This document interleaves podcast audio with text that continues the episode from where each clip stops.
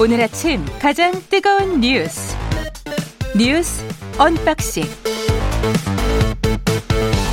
오늘 아침 가장 뜨거운 뉴스 뉴스 언박싱 시작합니다. 민동기 기자 김민아 시사평론가 나왔습니다. 안녕하십니까? 안녕하십니까. 안녕하세요. 예, 백신 이야기부터 시작해야 되겠죠. 백신을 주말 동안에도 맞았습니까 좀? 아 근데 주말 동안에는 예. 가급적 그 접종을 하지 마라. 하지 마라 아. 이런 지침이 내려가가지고요. 이 주말 동안은 좀 사실 좀 접촉 이 백신 접종하는 건수가 좀 많이 줄었습니다. 그래서 대응을 하기가 좀 힘들 수도 있다. 만약에 뭐. 이상 증상이 나타나면 음. 대응하기가 어려울 수 있기 때문에 예. 가급적 평일에 접종하라는 게 방역 당국의 지침이었거든요. 아, 그랬군요. 예. 그래서 2만 322명이 1차 접종을 마쳤고요. 예. 이 신고된 이상 반응 의심 사례가 112건이었는데 대부분 뭐 두통이라든가 발열, 메스꺼움, 구토 이런 경미한 사례였습니다. 예. 좀 심각하게 나타나는 급성 중증 알레르기 반응은 없었다고 하고요. 예. 그래서 내일부터 이제 이 접종 규모가 본격적으로 늘어날 것으로 보이는데요. 음. 어, 뭐 접종자 수가 대폭 적었던 이유를 들고 뭐 일부 언론 같은 경우에는 이게 조금 좀 백신 접종이 좀 문제가 있는 것 아니냐 이런 취지로 오늘 보도도 하긴 했던데 예. 그건 아니고 예. 방역 당국의 지침이 예. 주말 동안은 가급적 하지 마라 평일에 하라 이런 음. 지침이 있었기 때문입니다. 그 언론에 보니까는 백신을 맞은 분들의 이제 음. 후기 이런 것들이 이제 좀 보도가 많이 됐는데 아, 후기. 그렇습니다. 네, 대부분 예. 아, 맞고 아무 이상 없었다. 네, 예. 좀 이 하루 이틀 정도 뭐. 예. 좀 뭔가 몸살기도 있고 해서 뭐 해열 진통제를 복용한 분도 있는데 예. 뭐 하루 이틀 지나니까 완전히 멀쩡해졌고 음. 주사 맞은 부위만 이제 좀 그 앞통이 있는 예. 뭐 그런 정도의 예, 후유증만 남았다. 그래서 대개는 이제 복- 독감 백신하고 큰 차이가 없다라고 얘기를 하고 있거든요. 음. 예, 역시 백신은 안전합니다. 네.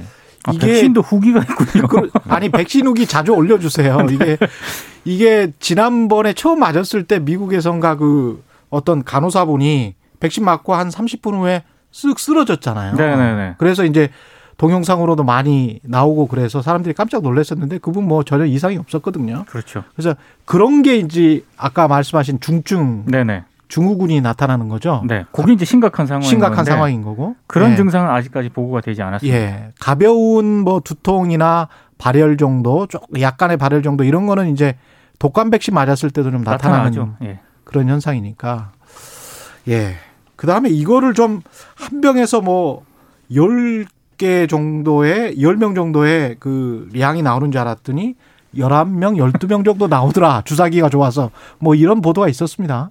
예. 저에게 뭐 최소 잔량 주사기라는 걸 우리 예. 기업들이 만들어 가지고 이걸로 이제 백신 접종을 하고 있는데 예. 원래 이제 원래 주사기는 아무래도 생긴 게 그런 특징이 있다 보니까 예. 기본적으로 주사기에 이제 그 백신액이 남을 수밖에 없는 구조입니다. 근데 이 남는 양을 최소화하는 형태의 주사기를 개발해서 지금 쓰고 있는 건데요. 음. 실제로 해 보니까 아스트라제네카 백신의 경우에는 지금 한 병당 10명한테 접종하게 되어 있는데 예. 아, 거의 뭐 한 명 내지 두 명 이제 접종할 분량이 남는다 이런 얘기가 지금 나오고 있고 예. 파이자 백신의 경우에는 원래는 저- 이 지침이 다섯 명인데 예. 이 최소 잔량 주사기를 쓰면은 여섯 명까지 접종이 가능하기 때문에 어. 지금 공식 지침이 여섯 명이거든요. 예. 근데 이거 해보니까 일곱 명까지도 접종 가능하겠다. 어. 해보니까 이제 그렇다라는 얘기가 나와서 예. 그래서 이제 질병청에서 이제 지금 방역 당국에서 지침을 새롭게 지금 내려보낸 상황입니다. 그게 뭐냐면 주사를 백신 접종을 했는데 남으면 원래는 그게 정해진 분량 예를 들면 파이자 백신의 경우에는 여섯 명까지 접종하고 남았으면 그 남은 분량이 얼마든 간에 폐기해야 되거든요. 예. 근데 한 명 정도 접종할 분량이 남았다고 판단하면 그거 그냥 접종해라. 이렇게 지침을 내렸는데 다만 그러면 예를 들면 파이자 백신을 앞으로 일곱 명한테꼭 접종해야 되는 거냐? 음. 그건 아니다. 그러니까 기본 접종 분량은 여전히 여섯 명이다 이렇게 지금 지침을 내린 상황입니다. 그러니까 한 사람한테 투입되는 그 투여량은 똑같은데 이게 주사기가 워낙 정밀하다 보니까 한 병에서 그러니까 한 한 명분 정도가 더 나올 수 있다 뭐 이런 이야기인 거죠. 지금? 그 피스톤하고요. 그 바늘 사이에 예. 공간이 거의 없다고 해요. 아, 이 새로운 주사기가 새로운 주사기가 그래서 이제 아마 조금 이렇게 양 자체가 조금 한 명 정도는 더 투입할 수 있지 않겠느냐. 아, 이제 요게 이제 방역 당국의 판단인데 근데 이게 이- 반드시 해야 되는 건 아니고요. 그렇죠. 예. 근데 이쪽 병 저쪽 병 남은 것을 모아 가지고 이제 아, 그건 뭐, 안 되는 그거는 거 안 되는 거잖아요. 네, 그건 그죠? 오염 가능성 때문에 예, 안 그건 된다고 안 되는 거 합니다. 아니에요? 네. 근데 이제 예. 일부 전문가들은 약간 우려를 나타내기도 해요. 예. 왜냐하면 일단 많이 접종하는 것도 굉장히 중요한 문제이긴 한데 예. 안전하게 접종하는 게 좀 더 중요하다. 그렇죠. 래서 그렇죠. 예. 화이자 백신 같은 경우에 이게 이런 문제가 있어요. 화이자 백신 같은 경우에는 예. 여섯 명을 이 접종하게 되어 있는데 지금 일곱 명까지도 가능하다는 거잖아요. 예. 그러면 여섯 명 분량을 처음에 부정확하게 추출을 하게 되면은 아. 일곱 번째 환자가 예. 양 자체가 부족할 수도 있는 그런 문제가 발생할 수도 있다. 그렇죠. 예. 예. 그러니까 아예 이런 부분에 대해서 뭐 정부가 먼저 허가를 내주든가 아니면 정확하게 기준을 제시를 하든가 음. 이런 게 좀 필요하다라고 지적을 하고는 있습니다. 투여량이 0.5mg 뭐 이러니까 이거를 정확히 맞추기도 힘들긴 그렇죠. 하겠다. 예, 그죠? 그렇죠. 예. 근데 이제 일선에서 해 보니까 이제 그렇다라는 거거든요. 예. 그러니까 이게 어느 정도 접종하는 사람의 어떤 숙련도라든지 음. 그다음에 놓여 있는 환경 이런 거에 따라 다를 수 있기 때문에 일괄적으로 적용할 수 있는 지침은 아닌 거죠 지금 상황이. 음, 그런 것 같습니다. 그렇지만 예. 혹시라도 남으면 그것을 금지하지는 않는다라는 지침입니다. 예. 알겠습니다. 이 얀센 백신 존슨앤존슨에서 또 백신을 개발해서 이것도 굉장히 좋은 소식인 것 같습니다. 그러니까 미국 그 일단 식품 FDA가 예. 음. 일단 이 얀싱 백신에 대해서 긴급 사용을 승인을 했거든요. 예. 물론 이제 질병통제예방센터 승인이 남긴 했습니다만 예. 미 FDA가 일단 승인을 하면 사실상 최종 승인을 했다고 봐야 되기 때문에 그렇죠. 일단 미국이 화이자 모더나 백신에 이어서 세 번째 승인한 백신이 되는데요. 예. 이 얀센 백신은 한 번만 맞으면 됩니다. 음. 그리고 냉장 보관이 가능하고요. 예. 그래서 백신의 접종과 저장 유통이 매우 편하기 때문에 예. 아, 코로나19 이 국면에 있어서 게임 체인저가 될 수 있다라는 평가를 많이 받아왔었는데 음. 국내 그 우리 그 식약처도 어, 지난 이 2월 27일에 이 얀센의 코로나 백신에 대한 심사에 착수한 그런 상황입니다. 이거 뭐 많이 들여오면 좋을 것 같아요. 지난번에 계약을 12월인가 우리도 네. 한다 그랬었던 것 네네. 같습니다. 한국 일단 정부도. 예. 100만 명분을 계약한 그런 상태입니다. 잘 되면 좋겠네요. 그 다음에 아스트라제네카 백신 같은 경우도 독일 정부도 그렇고 곧 65세 이상도 접종할 수 있, 있다는 거를 발표할 것 같아요. 지금 네. 보니까. 네. 그래서 분위기는 아스트라제네카 백신도 그렇고 전반적으로 백신이 더 많이 풀릴 것 같은 그런 상황인 것 같습니다. 백신은 안전합니다. 예. 아니, 이거 계속 강조해 주셔야 돼요. 네. 예. 전혀 지금 상 수억 명이 지금 맞고 있는 거잖아요. 아니, 그 수억 좀- 명이 맞고 있는 건데 자꾸 그 불안감을 조성할 필요는 없는 것 같아요. 제가 예. 그 어, 의사 선생님 전문가분이 하는 얘기를 들었는데 음, 누가 물어봤습니다. 결국 그래서 파이자 백신이나 아스트라제네카 백신이랑 예. 이게 뭐 과학적인 거 다 떠나서 예. 맞는 사람 입장에서 차이가 뭐냐? 네. 예. 그분이 뭐라고 답했냐? 기분이라고 얘기했습니다. 기분. 파이자는 비싼 백신이고 아스트라제네카는 이제 가격이 낮은 것 외에는 결국은 맞는 사람 입장에서 예. 차이 없다. 안전하고 네. 아니, 그리고 효과가 입증돼 있다. 영국은 이미 수천만 명이 맞았어요. 맞았어요. 예. 네. 예. 존슨앤존슨도 싼 백신이기 때문에 그렇죠. 기분이 별로 안 좋으실 수 있지만 한 예. 번만 맞으면 됩니다. 예. 네. 그거는 또 아주 효과 좋더라고요. 3.1절 집회가 이 와중에 하는 겁니까 보수단체에서? 어? 법원이 일단 보수단체의 3.1절 차량 시위를 구체적인 수칙을 지키는 조건을 달아서 허용을 했거든요. 예. 근데 오늘 서울에서 1,600여 건의 도심 집회가 신고가 됐다라고 합니다. 음, 일단 구체적인 수칙 조건이 뭔가를 좀 봤더니요. 예. 어, 집회 차량 참가 차량을 9대로 제한하고요. 그 연설용 무대로 사용되는 트럭 있지 않습니까? 이건 집회 참여를 금지를 했습니다. 그리고 네. 창문 열고 구호 외치지 못하도록 했고 어, 광화문 등의 주변 집회 참가자를 자극하거나 유인하는 행위도 못하도록 했는데 예. 근데 지금 아무래도 이제 비슷한 성향의 단체들이 쪼개기 집회로 신고한 경우가 많아가지고요. 음. 이게 대규모 집회로 번질 우려가 있다라는 그런 지점 좀 지적이 나오고 있습니다. 집회하시는 거는 뭐 좋은데 그 건강이 위험되니까 그것 때문인 거죠. 뭐. 예. 그렇죠. 그 방역 수칙을 철저히 지켜서 이제 해야 된다라는 게 기본 취지인데 네. 예.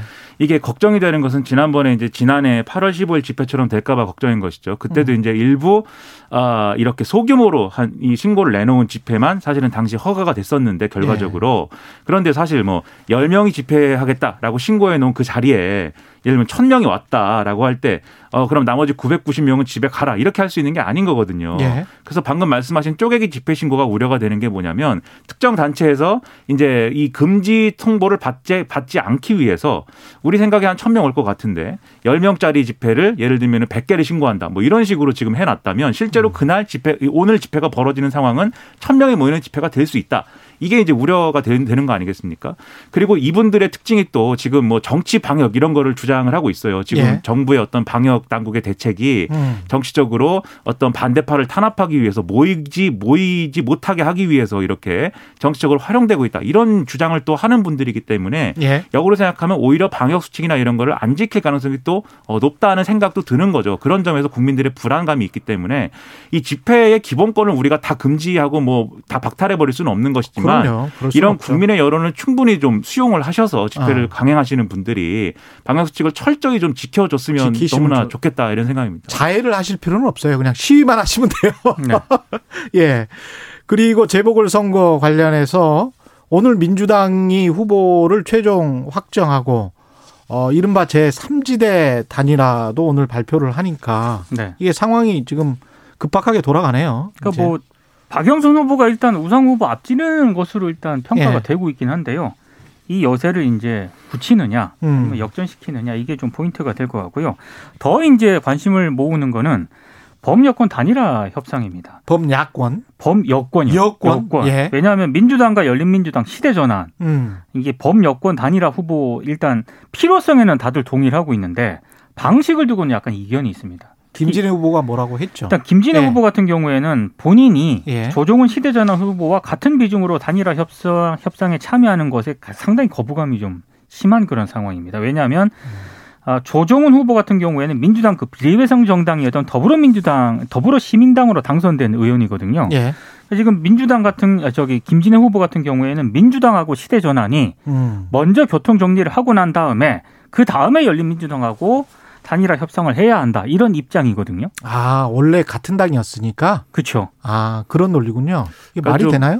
무게감이라는 거에 있어서 차이가 있다는 거죠. 그러니까 애초에 네. 더불어민주당이 이제 갖고 온 시나리오는 음. 먼저 열린민주당 김진애 후보가 단일화를 하고 그 다음에 아. 이제 조정훈 후보는 단일화를 한다는 건데 예. 이게 선후 관계가 마치 어. 1차전이 김진애 후보인 것이고 거기서 승리한 사람이 조정훈 후보랑 단일화하는 것 같으니 어. 이게 이제 안 맞다라는 게 김진애 후보의 처음에 이제 주장이었고 그 이후에 이제 다시 들고 나온 논리가 결국은 더불어시민당하고 더불어민주당 같은 어쨌든 바구니에서 나온 분들인데 그렇죠. 이게 이제 맞지 않다는 형식 논리 같이 들고 나온 거죠. 그러니까 사실은 비중의 문제라고 보이고 그런데 어. 결론이 그러면 음. 더불어민주당의 후보하고 열린민주당의 후보가 단일화를 했을 때 그 예. 결과가 뭐 우리가 예상하는 거랑 크게 다를까 또 그런 건 아니기 때문에 예. 어쨌든 이게 결국 8일 에, 사실 어, 지금 이제 후보들의 의원직 사퇴 시한이 8일이거든요. 예. 지방선거 나가려면 8일 이전에 사퇴를 해야 됩니다. 의원직을. 아. 그게 그러면 열린민주당의 이제 의원 승계 어떤 구도에 영향을 미치기 때문에 그렇죠. 이전에 이제 이게 좀 어, 해결이 되느냐 이게 이제 관건이고 음. 나머지는 아마 큰 구도상의 변화는 크게 이제 영향이 없을 것 같습니다. 그 조정훈 그러네요. 후보가 사퇴하게 되면은요. 음. 그 민주당이 또 비례대표를 승계하게 되거든요. 아, 그런 거예요. 더불, 정확히 말하면 더불어시민당에서 당시에 비례 명부를 짰을 때 그 짰을 때 다 아. 후순위에 있는 사람이 이제 승계를 하게 됩니다. 승계를 하게 되는 거죠.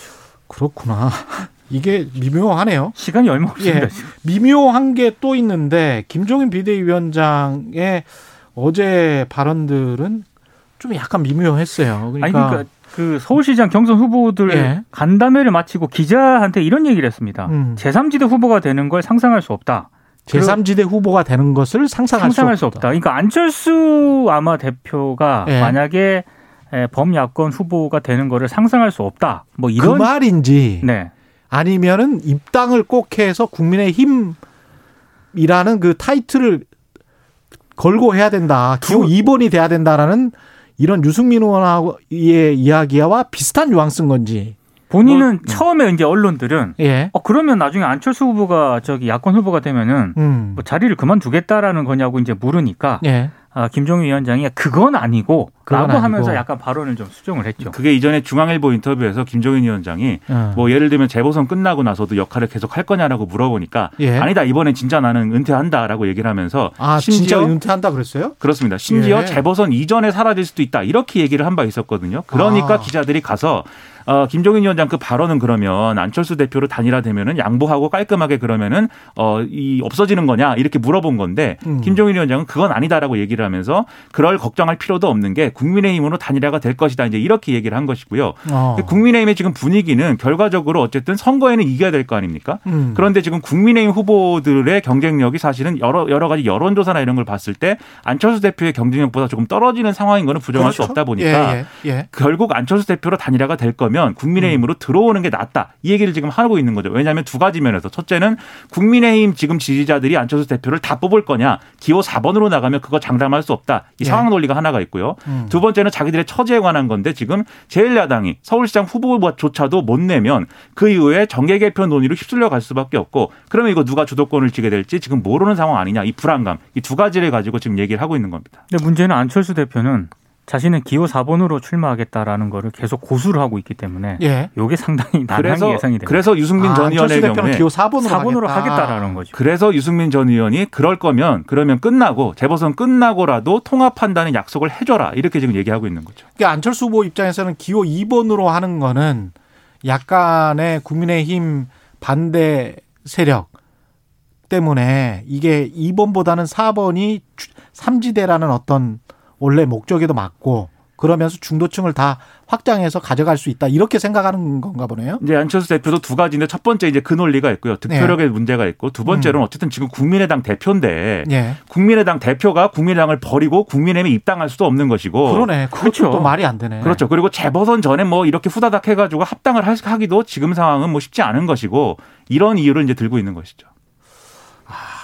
이 이야기가 너무 재밌다 보니 4차 재난지원금 이야기는 할 수가 없겠습니다. 예.